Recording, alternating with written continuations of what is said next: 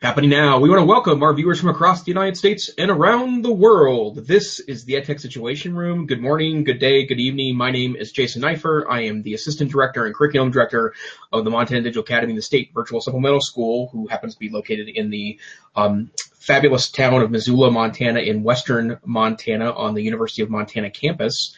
And joining me tonight, as always, is Wes Fryer. Good evening, Wes. How are you doing this evening?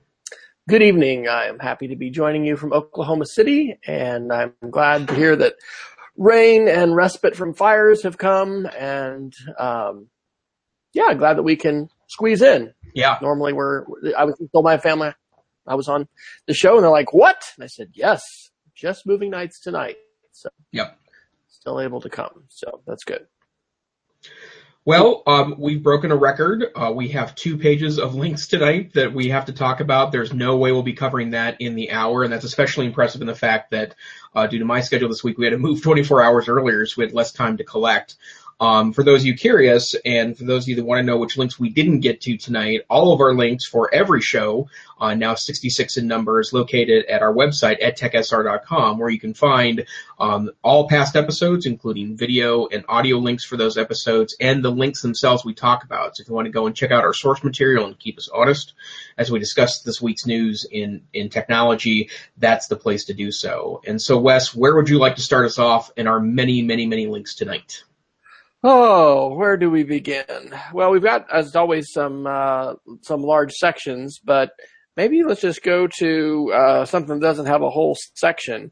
Um, I was uh, let, us go to the to, to some Facebook news. Um, I've got I guess we got a couple couple things, but there's a a ProPublica article from September 14th, 2017. Uh, Facebook enabled advertisers to reach Jew haters, and I've heard a few folks discuss this on, I was listening to the Twit podcast and, and some others.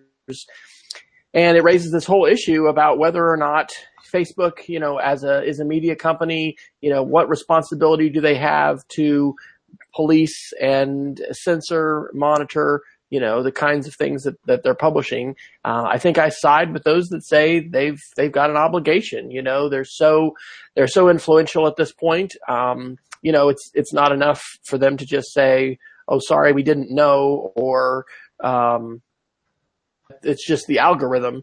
Uh, I don't think that they're they're neutral. Um, so, where do you stand on this, Jason? And you do you think it's there's going to be any need for regulation to move Facebook and other companies like Google in this direction, as the way we're seeing Europe go, or do you think simply being highlighted in the marketplace and embarrassed is going to release market forces that'll cause them to you know figure this out and, and, work this out. Well i think facebook is in a unique position because i i do think that action is required. I'm just not sure personally where that action needs to come from. And i do think there are sticky free speech ramifications of any government state government federal government stepping in and trying to regulate a platform for speech. Um, now, I want to be clear that I don't think that that that action or that that action is not justified. I'm just not sure where that action lies, and I do believe uh, Mr. Zuckerberg and his crew when they say they're working on ways to try to, you know, eliminate this. But when I saw this article first, um, I am a Facebook advertiser. Full disclosure, I own a small business, which I own a couple of small businesses that, that advertise on Facebook. And one of the things that we have to do there is is target our advertising. Um, uh, both of the uh, markets I utilize, and I've also done some social media for some nonprofit and government entities as well. And one of the things that's really critical there is if you want your advertising dollar to stretch, you need to be able to aim your ads. It's what's referred to as the long tail. The, there's a very narrow part of the billion Facebook users that would really be interested in my advertising, and it doesn't make any sense to send my advertising to people that that wouldn't want to utilize my product or have no interest in my product. And so Facebook does provide a very um, robust set of tools for focusing on an audience that I can then advertise to. And what was interesting to me about the ProPublica article, which I saw when it, first came out, was that I'm not offered a lot of categories that have to do with my personal businesses that I use to to to uh, run advertising on Facebook, and so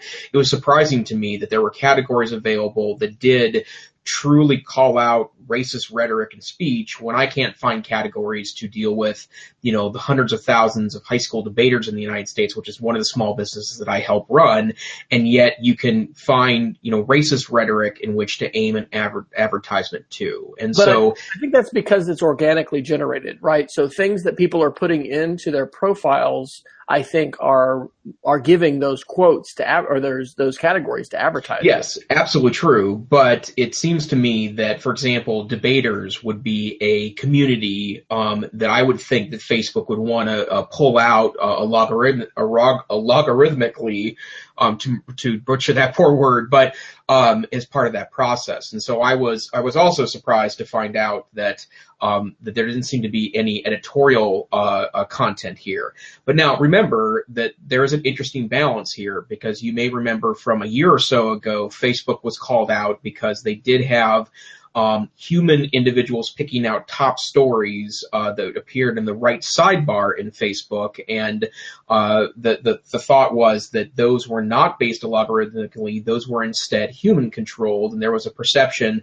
And it's hard to tell uh, personally because I do think that Facebook does spend so much time curating things towards what it thinks I like, so I don't really know when links are automatically generated or not. There's a claim that the human editors did have a strong liberal bias towards them and and prominent conservatives and and so-called uh, fringe or alt-right groups have complained that Facebook's new Facebook Facebook's news team did seem to have at least a neutral um, or a liberal bias to them, which eliminated many of the stories of, of those constituencies off that list. And so there's a balance there. I just don't know what it is. And I do think um, you know, the government teacher in me, government student in me, the political science in me, uh, scientist in me says that I think we'd have a hard time finding a meaningful set of regulations. So when Zuckerberg and his crew say that they're working on this, whatever that means, I hope that means they're going to figure out a way to um, address this problem as to not create a massive platform for targeting,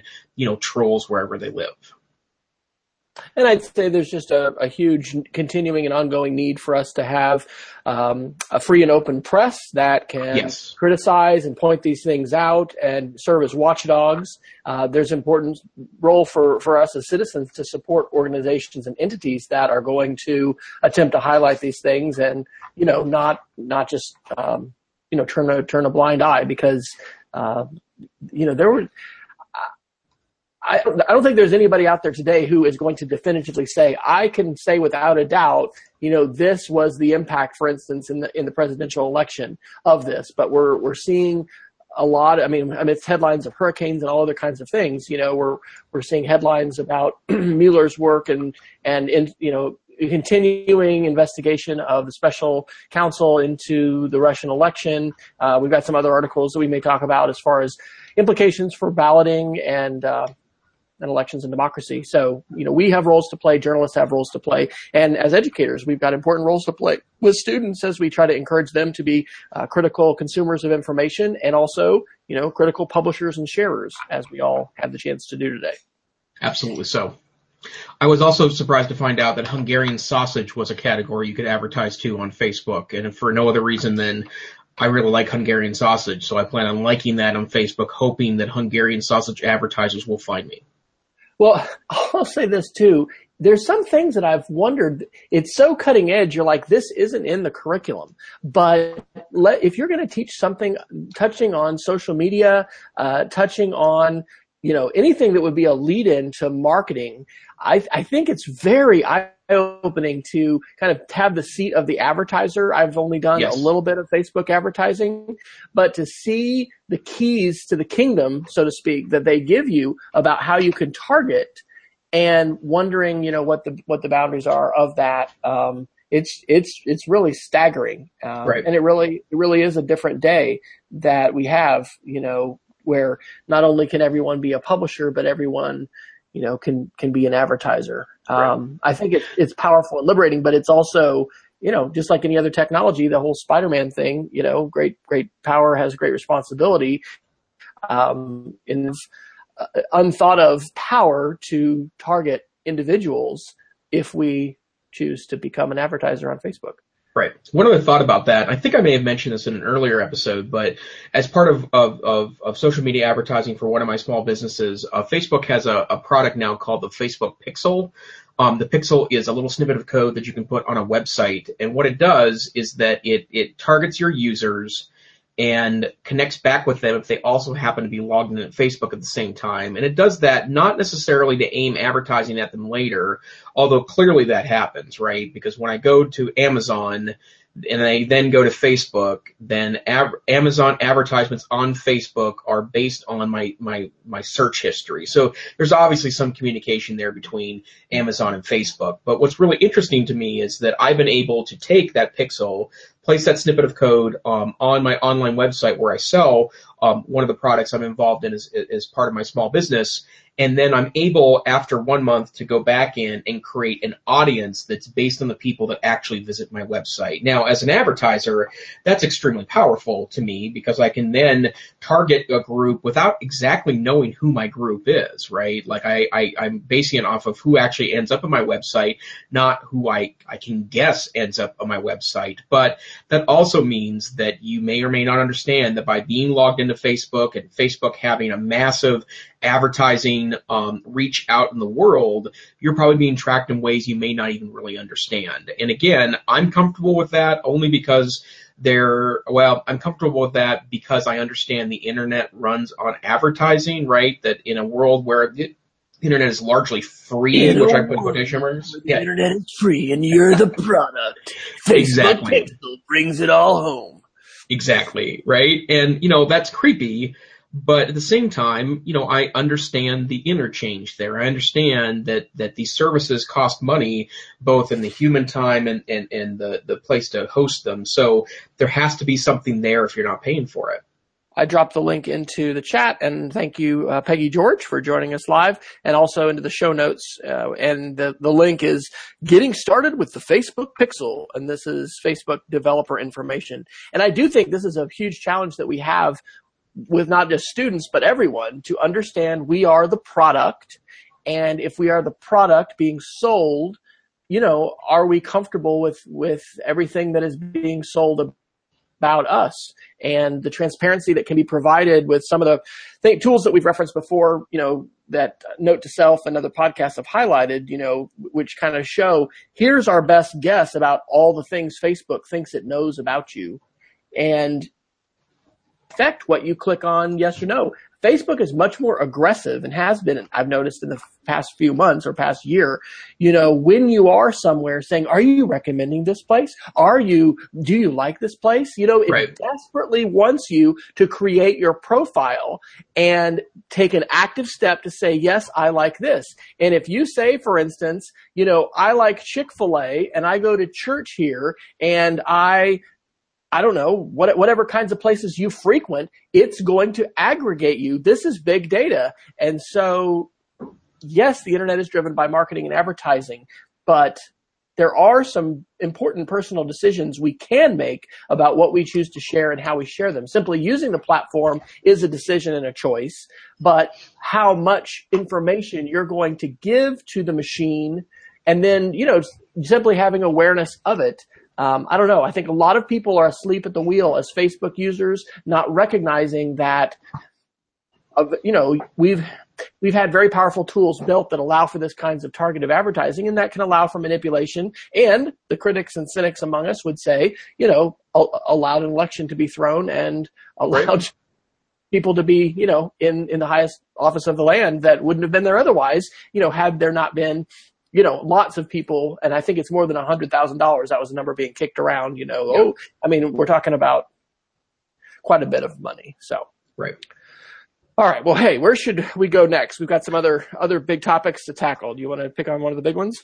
Um, actually, no. I want to pick on a little one quickly, because just because it's really exciting and it's really good news. Um, the Verge reported today that T-Mobile the provider for me, the provider for Wes and his family, um, T-Mobile has announced that their upper cap for unlimited data has increased from 32 gigs to 50 gigs. And to give you a very brief notion of what unlimited means, um, T-Mobile was was the first provider to offer unlimited data, and unlimited data means, uh, uh and, and this is true of all the major providers, that you can have as much 4G or 4G LTE data as you want up until a limit.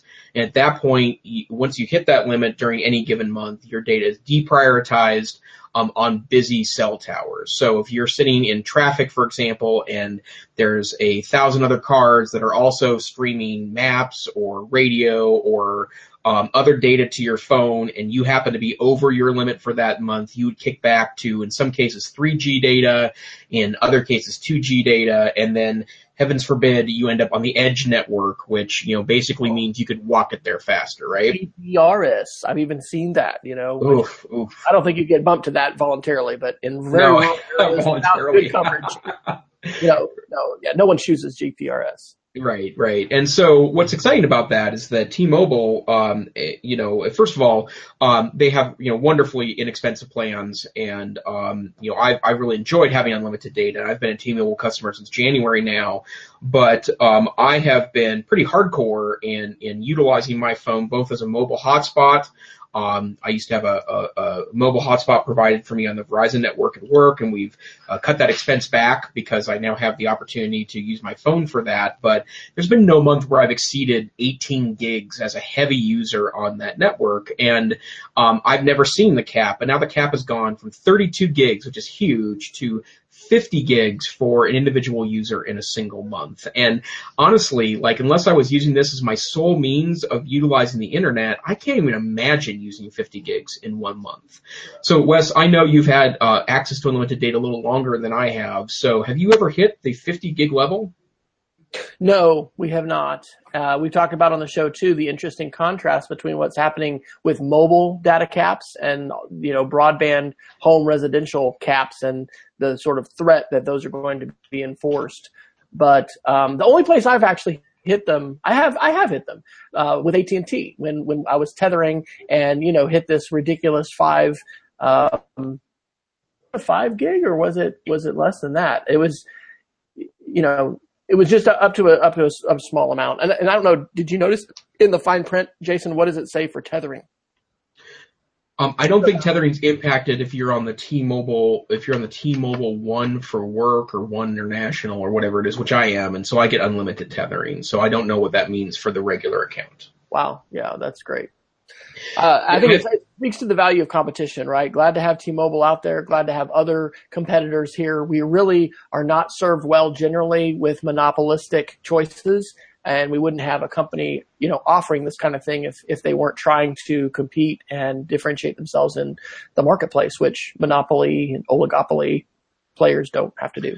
I add a little program note here, and I'll, um, I'll, I'll dig up this link at some point and throw it in. But uh, Senator Jon Tester, who's one of the two senators from from the state of Montana, recently sent a letter to Verizon because Verizon had announced to several Eastern Montana rural customers that they were essentially going to have their account shut off because they they had exceeded the expected amount of data used in an unlimited data plan, and he was concerned because it, it if team or I'm sorry if Verizon is going to be kicking off users that use a lot of data in remote areas that really does create a public safety risk and also um, a, a, lack of, of, of, access to communication tools for rural Americans, particularly in places like Eastern Montana. But it is interesting you mentioned that contrast that. Um, you know, that's one of the things I felt when I was on Verizon was that, that I was always kind of having a finger wagged at me, um, you know, telling me not to use data and T-Mobile seems to almost be egging me on, asking me to play chicken with the data cap. And, you know, the one or two months when I actually tried, I couldn't even get to 32 gigs, let alone 50. And that's a month where I was, you know, streaming Netflix on the way to work and back on the bus. Um, I was traveling and utilized that as my main means of internet. I know this from my own experience that, you know, I work all day in, in an online environment because I work for a digital school. And when I have had no home internet access and been stuck on, on a, um, on a uh, hotspot, like that one day of work is about a gig, maybe a gig a half on a heavy day, which means 50. Like I could use it for the primary internet for work. Like it's, it's my blowing to me towards that point. So, you know, hats off to T-Mobile and I'm glad that I'm a T-Mobile customer. Absolutely. And I did find the link on Senator Tester's website. So I dropped that into Thank the you. chat and the, the page. Tester demands answers from Verizon after Montanans received termination letters. There's a very also important advocacy issue here in terms of universal service. Yes. Because we have companies like Verizon uh, attempting to tell the FCC, hey, you know, people just need cellular. They they don't need broadband. Um, we don't need to play, you know, provide plain old telephone service. It's it's enough for them just to have a cellular signal.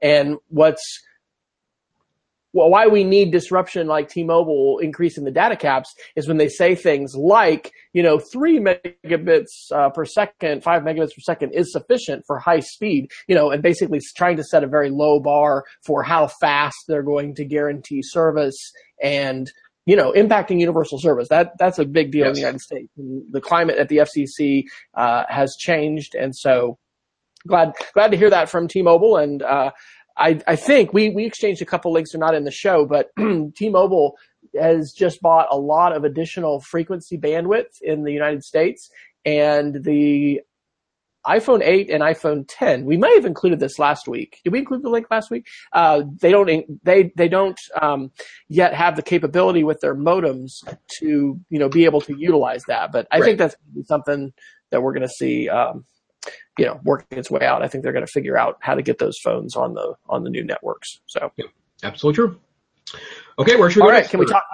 Let's talk hacks a little bit. So, uh, we we we had we this is a record, by the way, of, of most number of links. So if, if we do a, a, speed round, that that is fine. But the first one I I put in here was uh, bamboozled. Why the Equifax hack is a really really big deal, and this is from NJ.com. You know your favorite and and most uh, widely recognized source of information and, and news possible. Actually, I've never never heard of them before, but September 14th, 2017, and um, this is something I have not yet emailed our faculty and staff about at school, but I really, I really need to uh, because this is an unprecedented data breach. Um, they go through some of the concerns about this. For instance, how the website that Equifax set up, EquifaxSecurity2017.com, you know, looked like an email phishing domain. It's not the official domain yeah. of the site, and you're like, okay, do I really want to put my information here? You know, and then the problems with they had their little clause that if you signed up for service, that you know maybe you were going to be saying you wouldn't participate in a class action lawsuit, et cetera, et cetera. Um, I think just, we won't go down a rabbit hole about climate change, but just as we're seeing hurricanes in the Caribbean, you know, a new normal perhaps happen here. And I remember what, five or seven years ago, we had like five hurricanes hit Miami, or not, not all Miami, but they hit Florida. And we thought, oh my gosh, it's just crazy. I mean, I don't know whether this hurricane season will be will be replicated again, but it, it appears that there's a new normal there. There is a new normal with respect to hacking. We've talked about this on the show a lot, and I I think Peggy wasn't in our, our uh, chat room last time, and so I'd be curious what her thoughts are, and anybody else who uh, is joining us. I'm ready to make the step of freezing credit. And so what, what everyone needs to do is first off, recognize the site that they set up, even this points out, even when they were putting in fake credentials, it was saying, oh, you're affected. Oh, you're affected. So, you know, perhaps this website was just trying to, to make everybody think that you needed to sign up for a service with Equifax, which was going to be free for a little while and, and then you were going to pay for. But monitoring your credit reports, taking a look at all of your credit cards and looking for charges, this, this hack didn't just give, you know, a, a, password that you've used on a few websites, or maybe it's the one you use on all the sites, but we're talking about your social, your um, driver's license, you know, your birthday, all of these things that are going to to be essential to obtain uh, additional credit. And so, um, looking for anything that's suspicious and considering that step of, you know, freezing your credit. I think Jason had put in a good link about how difficult it was. There was a, I think a CNN or some other Forbes or somebody, a news person who was trying to do that. And it was really hard because Equifax wasn't providing um, Swift online means to get your credit frozen. And even when you tried to call, they said, you know, sorry, call back later. Um, so the second link that's in there is credit freeze information by state by TransUnion, and I went ahead and looked up Oklahoma. they do these companies charge when you want to do something like freeze your your your uh, credit. In Oklahoma, if you are the victim of identity theft, then you are able to do all of these things for free, whether you want to add, lift, or remove a credit freeze. And let's see, Montana, yeah, similarly, is free if you can prove that you are a victim. but if you're not, you know, it's going to be three dollars to add, three dollars to to uh, remove yourself uh, from the freeze. So, Jason, are you giving any advice today regarding the Equifax hack and freezing credit? Yeah, I'm. Well, first, I've had a couple people ping me on this, and uh, to be clear, I am included in the data uh, theft uh, uh pile. My wife is not. Uh, we actually were we're discussing this via texting today. I think we're going to put a freeze on my credit in order to make sure that nothing gets pinged there. Um, and she doesn't feel the need to for, for good reason because her, hers wasn't impacted. But the thing that's really terrible about this is that, I mean, I've, I've had stuff stolen from websites before. I mean, my credit card has been canceled, you know, a dozen times in the last five years because apparently my, uh, my credit card number had been stolen by a merchant, uh, or in a merchant account that works with, um, my Bank of America card. And so that's been an annoyance. But the bottom line is, is that the Equifax, uh, data dump includes a ton of information that that you would never find stored in one location, right? It's social security numbers and its credit card numbers and its personal information, much much of which can be able to draw enough information about you to really do some damage. And the fact that they were apparently very sloppy uh, technological security systems uh, in a group that is so trusted uh, for for data and, and financial information is is is pretty sad. But I guess my my big piece of advice, and I've I've, I've seen this in a number of websites now. There are lots of places to get free credit reports. By the way, going to freecreditreport.com is not one of them. Uh, one piece of advice I can give is that freecreditreport.com is a pay for service, whereas I believe it's annualcreditreport.com is the free site maintained by the three credit bureaus where you can get a new report. I think it's every three to four months from one of one of the major uh, credit re- reporting groups. But if you've never done this before, then um, keep a copy of your, or get a copy for credit report today, and then three months from now, get another one and see if anything has appeared on there that doesn't belong there, especially if you're a part of this, this Equifax dump, and then do something about that, right? Like there's, there's, uh, uh, many things you can do, um, to, uh, to stop that and go in and fish it out. Once the date, or once you've been attacked, it's, it's pretty hard to clean up. So I think more proactive steps are better, but I can tell you, me personally, I'm probably going to freeze my credit.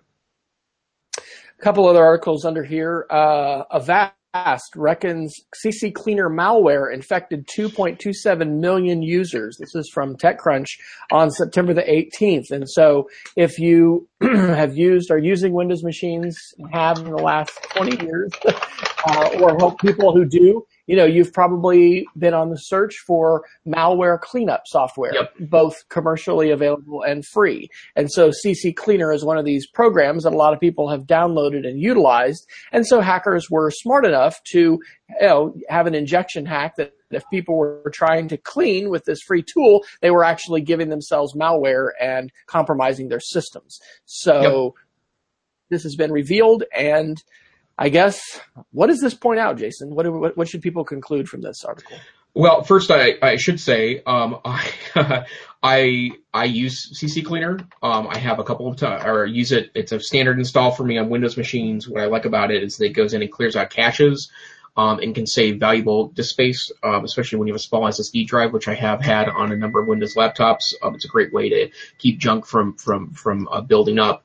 Um, it's it's a company and, and a product I trust, um, and I was a little shocked to see this when I spotted it yesterday in um, uh, uh, just a, a, Google News briefing. And the bottom line is is that it, my understanding of the articles is that the company doesn't believe that the information or that the, the piece of malware was actually activated at any point, like no one was impacted directly by this malware. So that's good news.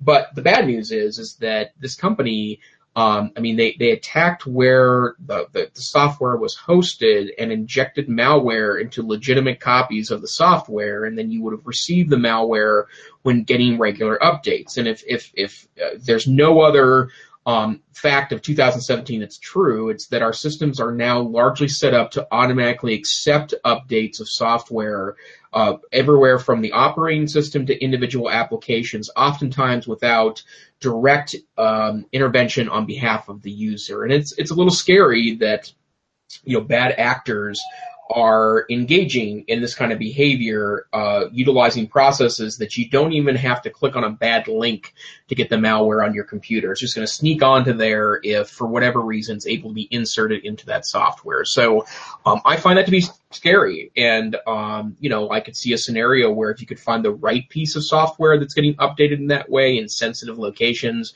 hospitals, schools, uh, financial institutions, it could create a really big mess really quickly. So I'm hoping what this does is that it appears there's going to be no lasting impact from this, although I'm assuming um, CCleaner will uh, decrease its its ultimate uh, market penetration for cleanup applications that are out there. That's sad for that particular company, but I'm hoping this highlights some awareness of this particular issue and starts to build both cognizant of it and, and tools for, for managing and checking these things.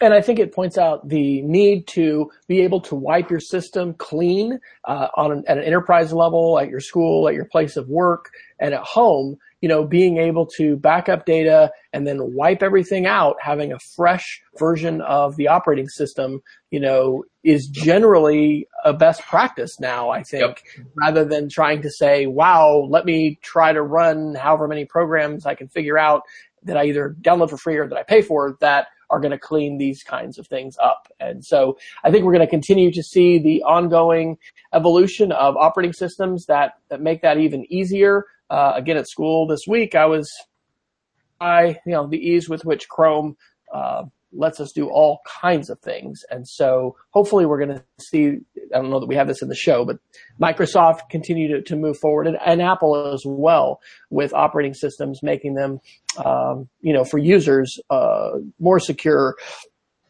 and then allowing for, you know, kind of the, the reformatting and, and the wipeout of the, of the drive. Yep, absolutely. Next article in that sequence is from actually Google on September 8th. Seven ways admins can help secure accounts against phishing in G Suite. And as most of our viewers are probably aware, phishing with a P, P-H-I-S-H-I-N-G is when folks are going to, you know, malicious hackers, malicious folks are going to try to get you to click on something and oftentimes put in your credentials that are going to then give away the keys to the kingdom to your Google account, to your online banking site, you know, whatever it is. And whereas we have sometimes, as, as this week, articles that about, you know, oh my gosh, what am I going to do? I mean, this is seven concrete things that administrators of Google apps for education, G, you know, G, Suite uh, domains can do. And I was thrilled to read this because I'm actually going to reference this in an upcoming email to our faculty and staff. Recommendation number one, which we have started to do and are requiring everyone to do by December, is enforcing two-step verification. So that means you're going to have to have your phone or another device that you verify your, your identity with. Um, number two is uh, one of my geeks of the week. It's a free Chrome extension called Password Alert. And so if you're using the Chrome browser, then this will alert you if you're being asked to put in your credentials on a site for Google that is not Google. And this is something that I've heard several different independent school tech directors talk about where we've had targeted attacks where an email is sent from someone. It looks like it's a shared Google document. You click on it. It asks you to log in and you might think that you're logging into Google, but what you're doing instead is logging into their website. So this is a extension that's free to run that w- you can actually enforce this. And so I haven't done this at school yet, but anticipate probably doing it, um, you know, in, in the next week or so. And that means that you will push that to all of your devices. It's a little different. It'll work on a Chromebook and, and just push it and everyone's got it.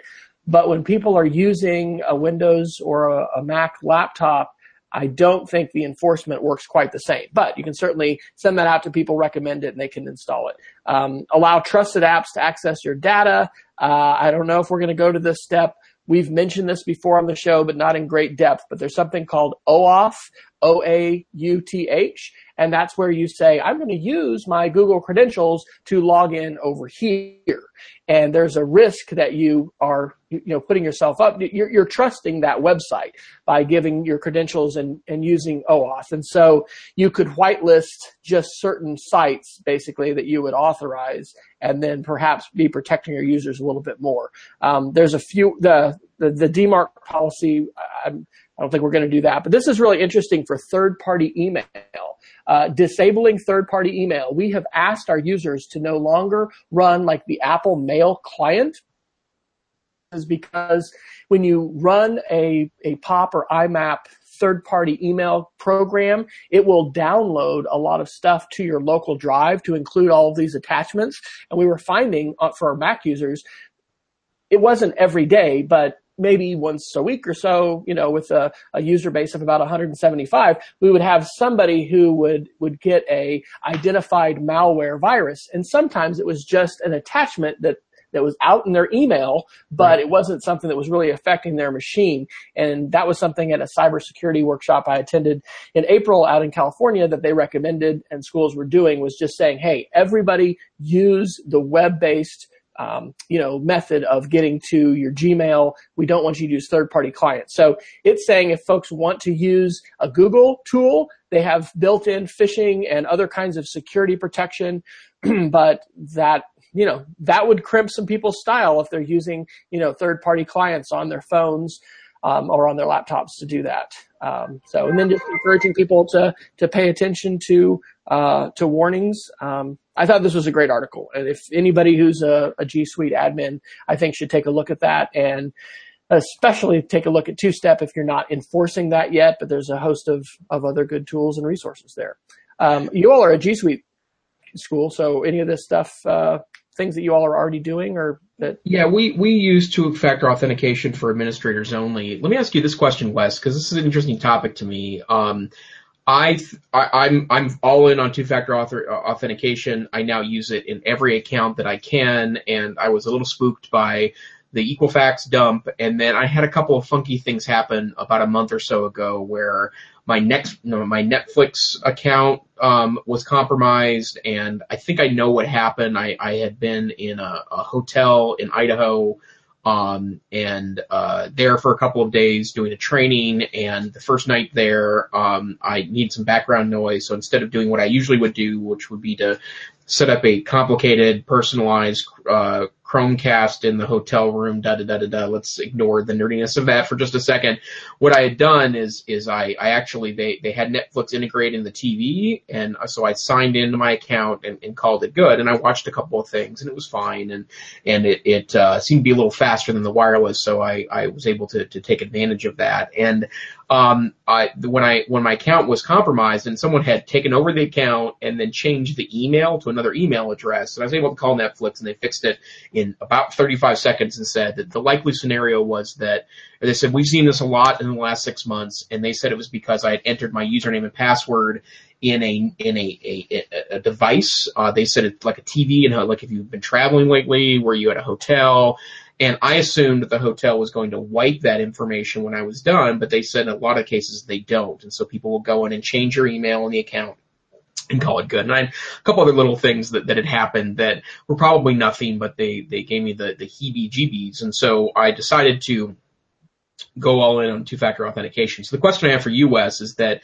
um, first, have you introduced this to your faculty at all? Um, and are you concerned that you're going to get a lot of pushback from the convenience or inconvenience of that? Yes, so we've introduced it as a phase program, and this summer, as we refreshed laptops for our elementary teachers, and then starting back to school for our middle school teachers, we required everybody to have what we told them was about a 30 minute sit down where we went through several different security procedures and let them know that this was optional now, but would be required by December, but we'd be happy to help them set that up. And I think in every case, they went ahead and, and let us help them set that up um, you know, explained why this is important, why we recommend doing this everywhere they can. And people were, have been very receptive to that. We also help them with password manager. Uh, did, we're LastPass. We're not managing that. We're not mandating it, but it is such a universal pain point for people with passwords that folks were very, very happy to get that assistance and, and those recommendations. Um, and the last thing we just did, you know, had to do with uh, passwords on your machine, making sure that you had a password activated after a certain amount of in- inactivity and then showing them how to create a hot corner, you know, so they're stepping away from their computer. They could just go ahead and have their screen lock and, you know, students or, or who parents or whoever, we, we haven't had a security incident with that. But somebody couldn't just step up to your machine, you know, move your mouse and, and access your email to, to read what was going on. So we haven't had pushback on that yet. However, I'll say that, you know, as we here near the end of, of September, October, um, and we're not refreshing laptops. Uh, we're on a five-year cycle, so you know not everyone's getting a new new computer. Uh, we're going to need to look at the follow-up for individuals because I really think that one-on-one, you know, sit down was great. It's the it's the longest time of one-on-one, you know, quote unquote training that we've had with users since I've been the technology director for two years. So. Um, I, I think there probably are a few folks with their cell phones who just may not be, you know, using them every day. And I don't know that we've got anybody who's not on a smartphone. But I've been pleasantly surprised that we didn't get a pushback. That's great to hear, and I, I think we're we're probably going to move to uh, two-factor authentication for all adult users sometime in the next year. Um, and one of the things that, that is also true is, I, you know, I, I move from desktop to laptop, you know, like some people, um, you know, change silverware, silverware from meal to meal, right? Like I have a lot of, a lot of access to a lot of machines. I like to move around. I like to use different platforms and I found it to be fine, right? Like as long as I have my phone with me, which I do 99.9% of the time, I'm, I'm good to go. So I'll be curious to hear your experience and we'll, we'll follow. I, I think two-factor authentication is important to us. And I think on the note of passwords, you know, I'm using um, a 30, 30 character random password on most sites today that's different and unique that is created by 1Password or LastPass. However, for your Google account, I found you, because of what you just said, logging in on different devices and what, whatnot, you know, I, I need to have something that's a little bit easier for me to be able to type. I'm still using something longer than I had been before and it's unique, but, um, you know, the research that we've cited before on the show talks about how how it's it's more important to use longer passwords and different passwords than it is to change your password frequently. And so if your organization is still requiring you to change your password every three months, six months, something like that, uh, you can go back in our show notes and look at the I think it's, is it the NAST, uh, NAST recommendations for passwords and pass that along to your IT manager because you should not be required to change your password every three months. The organization does that. They're actually reducing the level of security at, you know, for users and doing, doing two-step as well as some other things like encouraging unique passwords, use of password managers and all password policy. We got about 15 minutes left. Um, I'll just do a shout out to these last two. Uh, I think you put me onto this, Jason, the Hackable podcast by McAfee. I've been uh, taking in their sessions. It's really, really well done. And of course, they do mention, and by the way, you know, you want to run, you know, anti-malware, uh, you know, phishing and, and, antivirus protection, but it's not a hard sell for McAfee. The last one I listened to was episode three, Locked Out, which was about ransomware and was just really, really well done. Um, and then I think you dropped that last link in about paper ballots from USA Today on September 19th. Paper ballots are back in vogue thanks to Russian hacking fears. And that article actually points out the impact of a hackathon, or this may have been at Black Hat or DEF CON, one of the Las Vegas conferences where they set up all these different voting machines. And, you know, because they're running things like Windows XP and these other you know, systems that are very vulnerable to attack, you know, it's just only a matter of minutes before they were able to compromise things and, you know, and dramatically scare officials to the point where they realize, hey, I think Georgia was one of these states. We can't verify the validity of our election if if we're using these tools. So I actually think this is this is great. Democracy is important. We need to be able to uh, verify the validity of election results perhaps these digital tools are going to advance to the point where, you know, they can be trusted. But right now, the antiquated election computer systems that many states are running are just kind of a recipe for disaster. And so going back to the old school, you don't hear me say going back to paper is a good thing in many cases, but I think that's my opinion here. Yep, absolutely so. And I am glad that, you know, you, you don't want tragedy to create discussions like this, but uh, I'm glad that these are being debated. And I've always been uncomfortable with electronic voting, to be honest. And I, am glad to hear that at the minimum, people are talking about a paper trail, but if not, going back to paper ballots. I think it's a very important piece. Well, where would you like to go next? Um, well, you want to do a quick roundup of, I know we, we, we, we talked a lot about Apple last week, um, maybe ignoring the phones for the week. Um, let's talk about iOS 11 for a second. Um, iOS 11 available now. Um, there's a link from Wired that talks about if you're not being offered the update yet, how you can go in and update your phone or iPad to iOS 11. I guess I'll start with Wes. Have you updated any device to iOS 11 yet?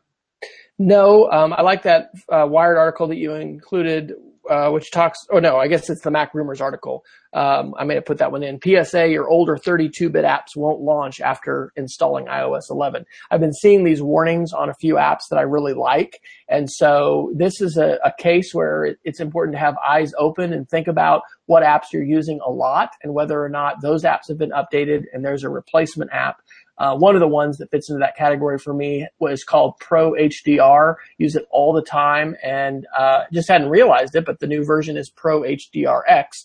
And so it's a, a, replacement app. But I've found generally with respect to both iOS and OS and Mac OS updates, it's best not to be a bleeding edge early adopter. It usually breaks printers at our school. Um, so we are going to need to do testing. We will do testing when High Sierra comes out like maybe later this week or next week. But I have not and will, you know, I generally think, and this is an important thing about what you advise people, because we don't want, I mean, we've got, we have folks running El Capitan, right? Which is like three or four OSs back. And that's, not as bad as running Windows XP, but you know, it's, it's a much older operating system. We don't want to scare people away from updates or for people to think it's so cumbersome that, you know, I have to just keep putting it off, keep putting it off. But I will, I generally wait for a couple weeks. How about you?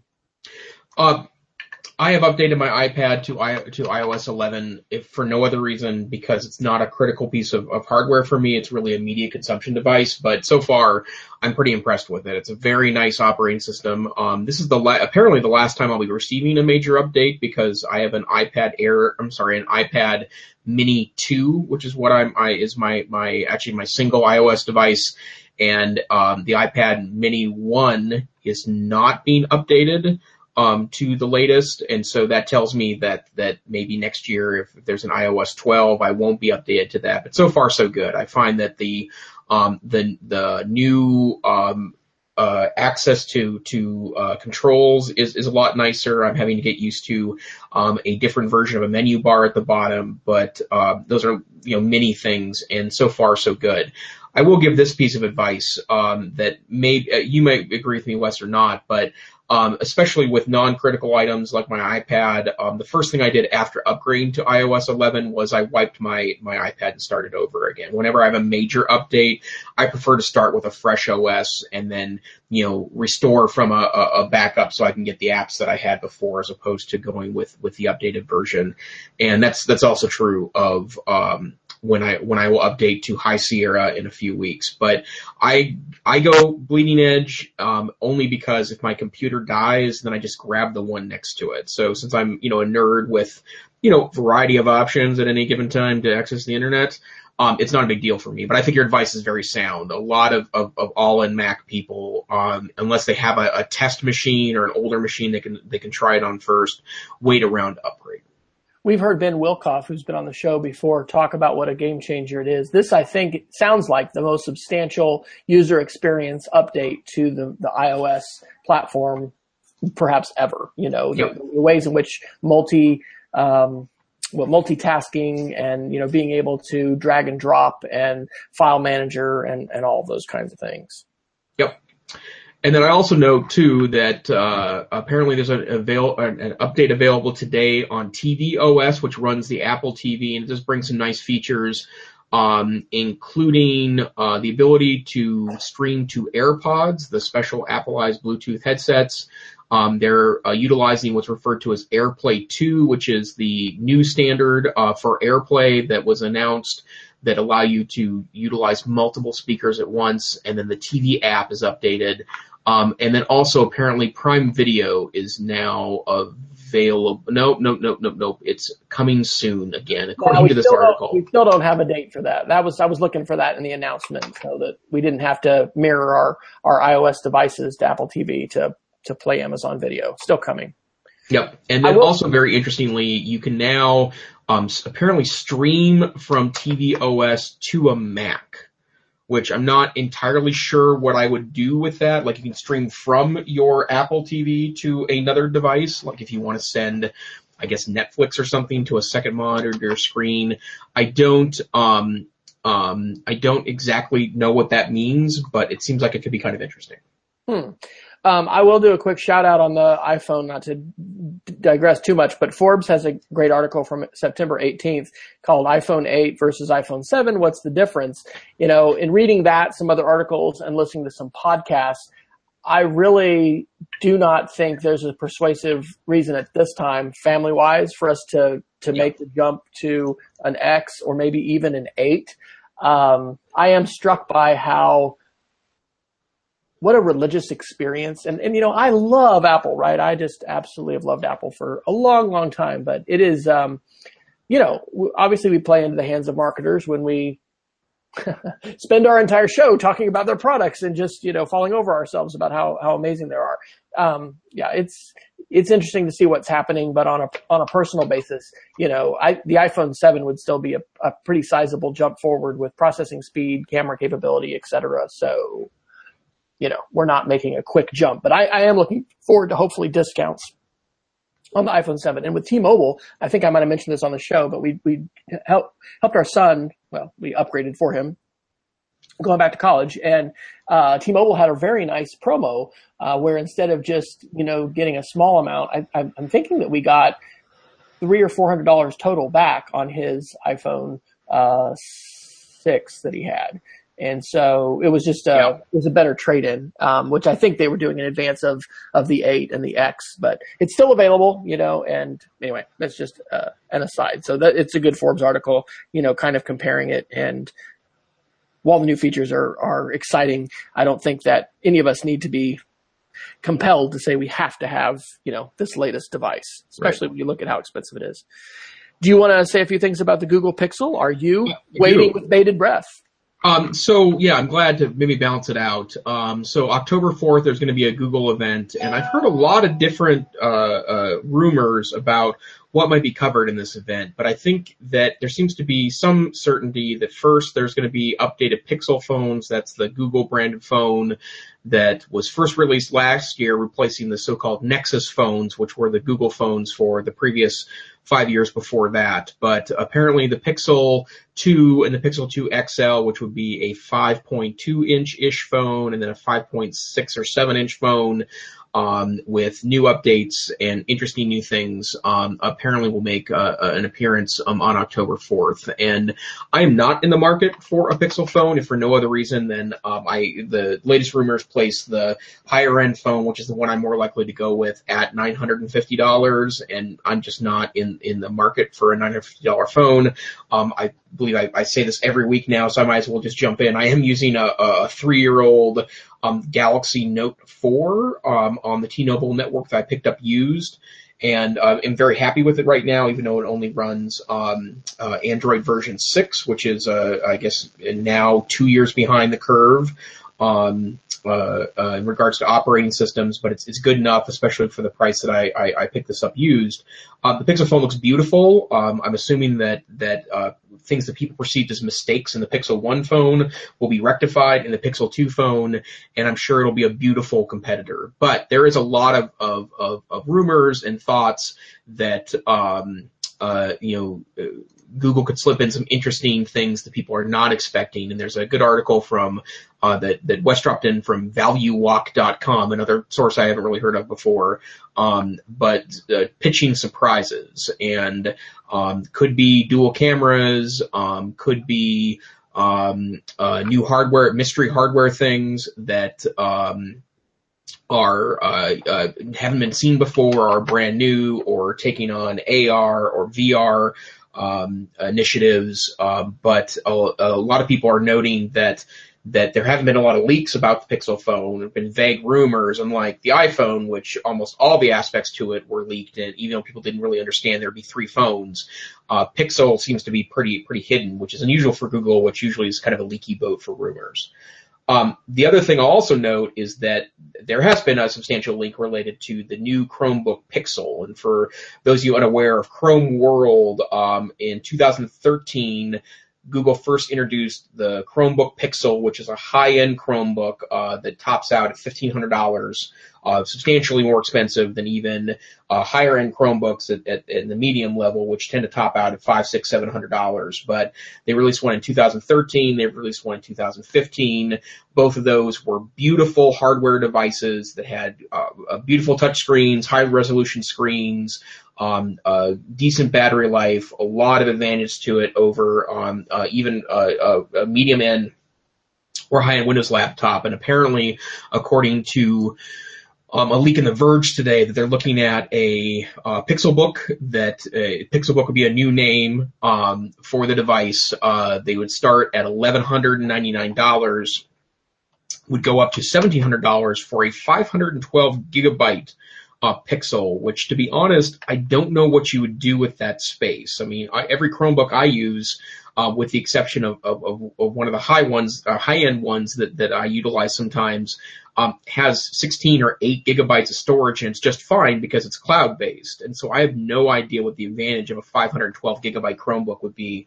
But the surprise in today's renderings is that there's a Pixel pen or Pixel pencil that's being pitched as a add-on to the Chromebook. It's $99. Of course, people are hand wringing about that amount, um, which is interesting because that's about the price of the so-called Apple Pencil. Um, but the bottom line is that um, um there it is, the Apple Pencil. Um, the bottom line is is that I'm probably not in the market for one, but I love the Pixel uh, Chromebooks. I think they're really beautiful devices. Um, any interest on your end for a high-end Chromebook, sir? I don't think so, but continuing to, to watch with interest and especially on the wireless display. Have you found a platform that works well with your Pixel or sorry, not with your Pixel, but just with your Android phones right. in terms of wireless streaming the same way you can do that with AirPlay? Um, other than the Chromecast, no. Um, the Chromecast works just fine. The problem, of course, is, is that it doesn't work with enterprise. Was, it doesn't work easily with enterprise it's not networks. manageable with enterprise networks, but it also doesn't do a pure mirroring, right? It's always yeah. an app, and then um, we've got a Chromecast now at the house set up, and it does work, you know, well for for for you know throwing video and and audio and things like that, you know, onto the right. screen, but not for doing a full on. Hey, let me do a workshop, you know, show you how to. Right. Yep. So I would that'll that'll probably be the number one thing that that I would watch for, um, and I'll mention that in the Geek of the Week as far as cross platform ability to do that. Um, really fast speed round because we're about at the top of the hour. I've got a section CRISPR and genomics. Uh, Nature magazine, September 18th. CRISPR reveals genetic master switches behind butterfly and wing patterns. And this is fascinating, right? We've mentioned it on the show before. CRISPR is this uh, sort of Frankenstein Jurassic Park empowered tool, allowing scientists to snip out parts of the genetic code and then have uh, other kinds of code come in whether that could repair unwanted mutations or to make modifications. And one of the really interesting things about this is it's just less complex than they thought it was. They thought that might be a lot of different genes that accounted for, you know, these butterfly wing patterns, and it turns out it's it's just a couple. Uh, there's a futurism article, which I guess I still need to put the date on. Geneticists have used CRISPR gene editing to create crops that grow more food. Um, and you know, this is again just absolutely fascinating how the continued march of the agricultural revolution. Um, I've told this story before, I think, where, you know, driving into my hometown of Manhattan, Kansas, they've got these signs, you know, one Kansas farmer feeds X number of people. And, you know, that climbed up into the 50s. And this summer when I was going to St. Mary's, Kansas, I think it was over a 100, like 130, wow. something like that. And so, you know, this is, this is Star Trek. This is the future of, you know, continued agricultural, uh, productivity. I got a, a tweet back from someone about, you know, how we're continuing commodity prices and things like that are pretty low and, you know, we're, we're still not feeding the world uh, in, in healthy ways, you know, comprehensively. But um, there was also an article I think we shared a few weeks ago that was talking about a human embryo study, uh, Chemical and Engineering News, something I read every day, on September 18th says doubts raised over validity of CRISPR edited human embryo study. Um, I think this is a great one to show students because we need to, you know, critically analyze the sources. We've mentioned tongue in cheek some of these different sources that we haven't heard of, but who's saying that? You know, are they credible? Are other sources saying this as well. And, you know, this is a shout out for scientific research, right? This is why we want other PhDs and just, you know, scientific minds um, analyzing studies, seeing what they can replicate, finding out if something is valid or not. And the last thing really does have the classroom connection. This is a, a video. It's about nine minutes long. Are GMOs good or bad? Genetic engineering and our food. And this is by, I don't know if I can pronounce the name, uh, Kurzengat in a nutshell. They, he, uh, says something in the, in the byline for their uh, YouTube, like, you know, quality over quantity. I think they go for one new video per month. But this is a fantastic, well done video, really breaking down genetic engineering and GMOs just be fantastic as a writing prompt for students. This would be a great, you know, thing to take a look at, you know, ethically. There's, uh, you know, public policy implications about this and how things are labeled and, and marketed, you know, talking about how natural selection and just the ways in which farmers over the centuries have uh, genetically modified plants by, you know, picking what they wanted to, to raise and, you know, I think similar things happen with dogs as far as, you know, breeds and things like that. It wasn't CRISPR that, you know, brought about those revolutions, but now we've got the opportunity to make seismic and enormous, you know, changes in the genetic code with these kinds of tools. And I just think this is a, a huge topic to keep talking about. And if you uh, read the wonderful book Industries of the Future by Alec Ross, he says that one of the three key industries that we need to keep our eyes on and also I think point students to is the area of genomics and, and genetics and, and what can happen and is happening there with regard to medical technology. So, da-da, your speed round for CRISPR is now over. Any any any, thoughts? Um, no, other than I mean that that we've we discussed this in past. Uh, this is pretty serious stuff, and I I don't feel like I mean it's funny you mentioned what was the name of your publication the um, chemical da, da, da, da, da, and engineering news yeah chemical and engineering. Yeah, chemical engineering. Also on my magazine uh, stand as well. The, the the hard part about that is is that I just don't feel like there's a lot of, of mainstream science, uh, and not mainstream science, like like science sections of newspapers and magazines that are taking up these topics in a way it's inspiring the discussion we needed to inspire. And so cool stuff could come from this and will come from this, but it also opens up a whole you know, kind of scary Frankenstein scenario. And I, I'm, I'm choosing to not panic about it. Um, because I think that, you know, um, uh, well, the genetic engineering is a good example of this, that scientists are pretty adamant that that you know genetic uh, genetically engineered foods genetically identical to their non-genetically engineered counterparts. And as you mentioned earlier, Wes, we've been genetically engineering food for quite some time. I mean, the selection of crops is as part of uh, 16th and century, 16th and 17th century movements to uh, uh, industrialize and expand agriculture to, to, essentially feed the world, which helps us feed you know, the seven billion people on Earth today. That that's an important part of this process. But there's a lot of stuff here that that it feels feels like we're we're kind of opening Pandora's box, which you may need to happen to help you know serve the next 10 billion of of, of, of humans. But in the meantime, you know, we, we need to be having broader discussions about this. And I feel like that, you know, uh, in, in a world where science is not getting paid as attention to as much as I think it should, we need to be having better discussions about this. And th- this starts in schools, right? I mean, that's, that's the bottom line. Absolutely. Peggy had to step away for a little bit and uh, had said she wanted to hear the iOS 11 update. So we did talk about those a bit, Peggy, and um, yes, would encourage everyone to, if you um, are not aware, check out the archives that we've got of our shows. You can find that on edtechsr.com, where we've got 32 kilobit audio versions as well as video versions archived. And we are a little bit past the top of the hour. Jason, any articles before we geek of the week you want to throw in as a final mention? No, I, I think I'll, I'll, I'll hold a couple of these longer discussions to next week. Other than to mention the Emmys were on Sunday and a Hulu show won um, the top uh, drama and Emmy and a number of the acting awards, and it's it's kind of a the bottom line is the the previous big three, which were ABC, CBS, and NBC. The big three now are not the major networks; it's major streaming properties. So Netflix, Hulu, and Amazon Prime Um, and I think that's exciting because I, I, think the television, um, part of the new renaissance of television that's been happening over the last decade is the availability of new platforms to stream television that might have, uh, uh, shows that might have not found an audience before able to find a mass audience or, or a slow gain of audience over time. And I think it's a really great news that we have so many choices available to us in 2017 and the rest of the issues we can talk about later. Sounds good. Well, I think we may need the link for your first Geek of the Week mentioned. Uh, uh, we got the Recode article, but I think there may be a oh, link. Oh, that's that's what I wanted actually. So, oh, it is.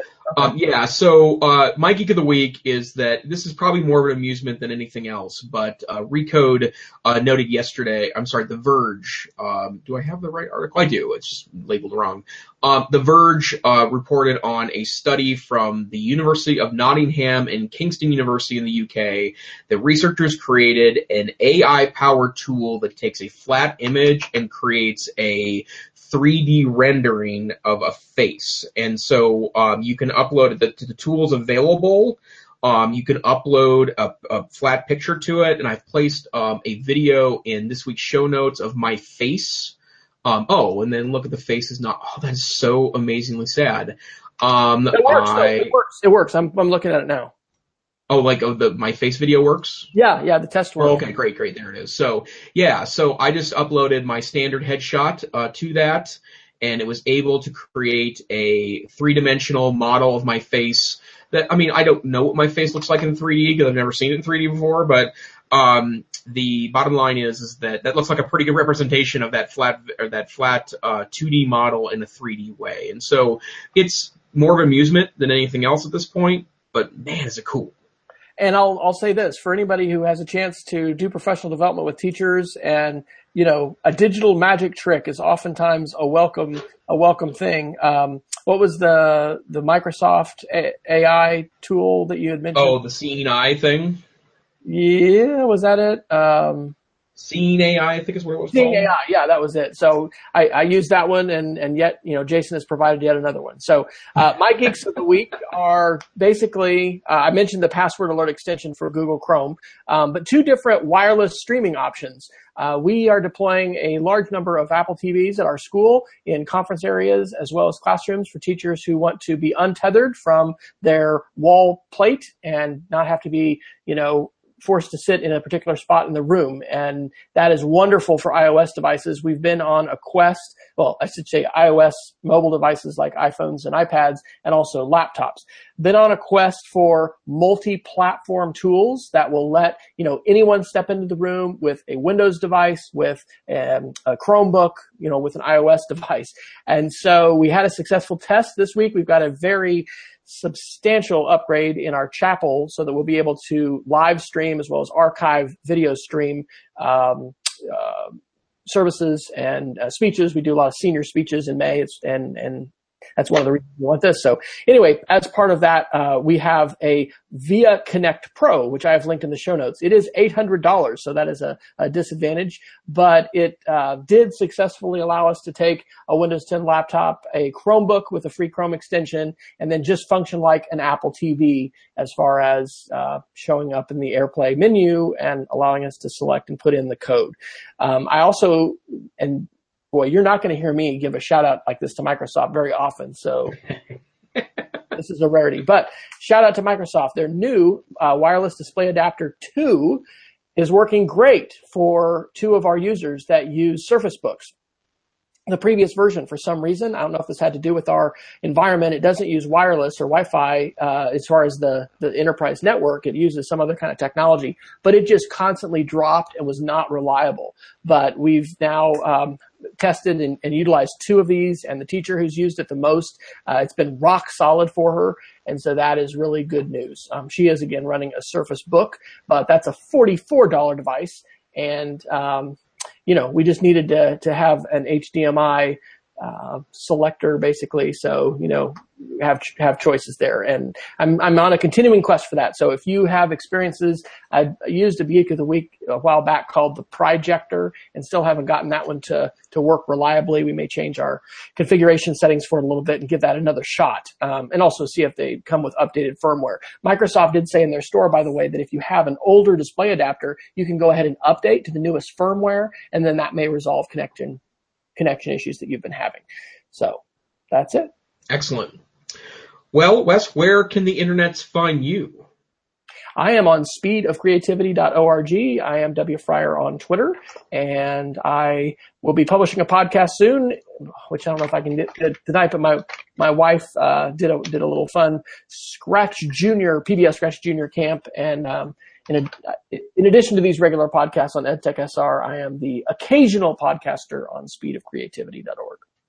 Excellent. Well, um, you can find me on Twitter, Tech Savvy Teach, where I try to post 10 to 15 links a week of things that I'm reading as part of my regular diet of, of technology and education news. And I also blog for the NCC Tech Savvy Teacher blog, blog.ncc.org, where we released a new website last week um, to help promote uh, NCC's activities uh, really around the world to provide professional development to teachers um, in classrooms. Um, this here is the EdTech Situation Room podcast, where you can join us um, usually Wednesday nights, uh, sometimes Tuesday nights, sometimes Thursday nights, maybe a rogue Friday night here or there. And every week you can hear uh, me and Wes talk about um, technology, but through an educational lens and, and how uh, this week's tech news might be impacted in classrooms. Uh, you can join us live. Uh, we tweet out when we are live uh, at, at our, our, Twitter handle, EdTechSR, and we are again usually Wednesday nights at uh, uh, 9 p.m. Central, 8 p.m. Mountain or 2 a.m. UTC because I actually looked it up this week so I could know what it was. And so if you happen to be in a time zone not covered by Central or Mountain time, you can always find us um, at 2 o'clock in the morning in, in, in Greenwich Mean Time. So um, we hope you've enjoyed tonight's episode. Please join us next week for more educational technology news, and we hope you have a great week. Adios, everyone.